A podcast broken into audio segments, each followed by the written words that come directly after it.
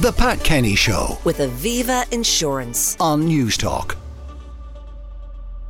Now, every week on the show, we bring you ways to live a more sustainable life. Well, your choice of viewing might be influenced by whether or not the program producers are big or small producers of greenhouse gases. I'm joined by Jo Linehan, climate editor at the Sunday Times Ireland. Jo, good morning. Morning, Pat. So, uh, the movie industry, whether it's uh, for the big screen or the small screen, they want to be, they say, more sustainable. Yeah, this is really exciting. Obviously, now all of us are, you know, subscribed to different streaming services and we're watching TV and movies in all different kinds of ways.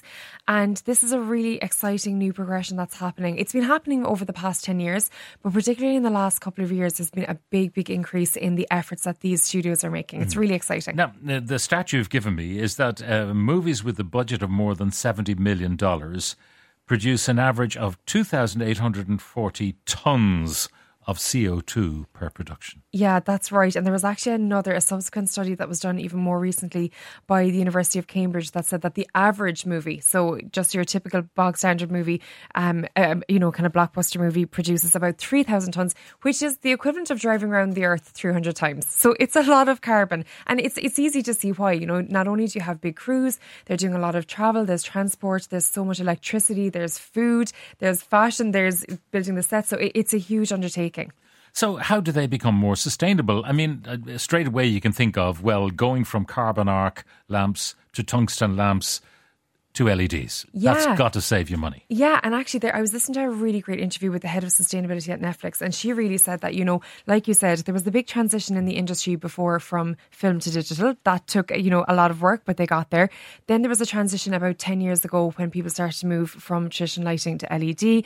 Again, that's that's you know now the norm, and DPs love using LED lighting, and now they're looking at the decarbonisation, and the sustainability as the next step. So there's loads of really exciting things happening. I mean, anyone who binge watched the latest series of True Detective with Jodie Foster will know that it had a very environmental slant to the story arc, but also it was set in Alaska, but actually HBO ended up filming that in Iceland because Iceland is 100% clean energy.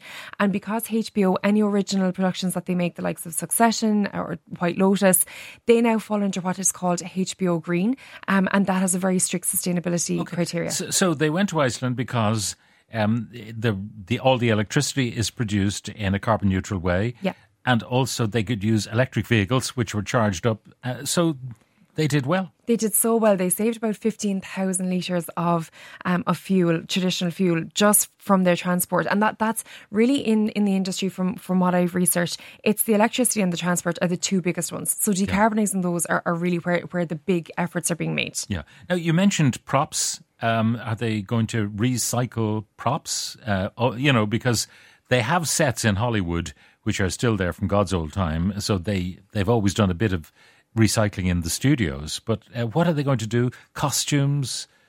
There's big efforts being made to reuse those. And even beyond that this is where great things like technology come in because already we've seen things like green screens really reduce the amount of you know travel that some movie and production sets have to do. And again netflix is kind of leading the way with this. They have an even newer technology which is basically where I, i'm still trying to understand but basically they're creating like a digital world in as in on soundstage. So instead of having to travel to different locations they'll actually have a 3d world that the actors can can be in. And again cutting down and reducing all of And that travel. does the actor feel like they're in that Yes, place? this is the new thing. The green screen is, you know, it's pretty uh, awful, really. I mean, and, and hard for the actors. It's not a very I mean, they, creative they, experience. They used to use them in uh, the newsroom and television and so on, so they could pop anything in in the background, um, and also then uh, actors acting with green screen and knowing that they will have some sort of creature superimposed on their body. They wear all these little tags which enable the graphic artist then to superimpose.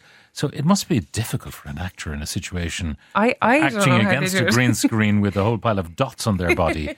yeah, so hopefully, what, what Netflix, the, the new technology that they're pursuing, is hopefully going to make the experience for everyone a little bit better. And you know what? That's the big thing from researching this is that moving to a greener, cleaner set is actually better for crews too. Like a lot of the sets now are using clean energy. So instead of big diesel uh, generators, they're using renewables and it's a much quieter set.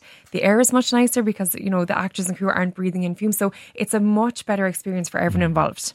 And finally, then, um, Netflix doing their bit in producing for our pleasure um, programs about sustainability. Yeah, and this is really exciting. They did a, a, a basically they looked at all of their uh, viewership worldwide, and they found 175 million subscribers choose to watch at least one sustainability themed show or program per year. So there's a really big appetite. So for people who want to make programs, documentaries, feature films around sustainability and environmental and social issues, there's a big mm. appetite, which is really exciting. And we're being sustainable in the movie industry here. There's loads of movies being made. There is. There's so much happening here, and you know Ireland has become such a big hub, which is amazing.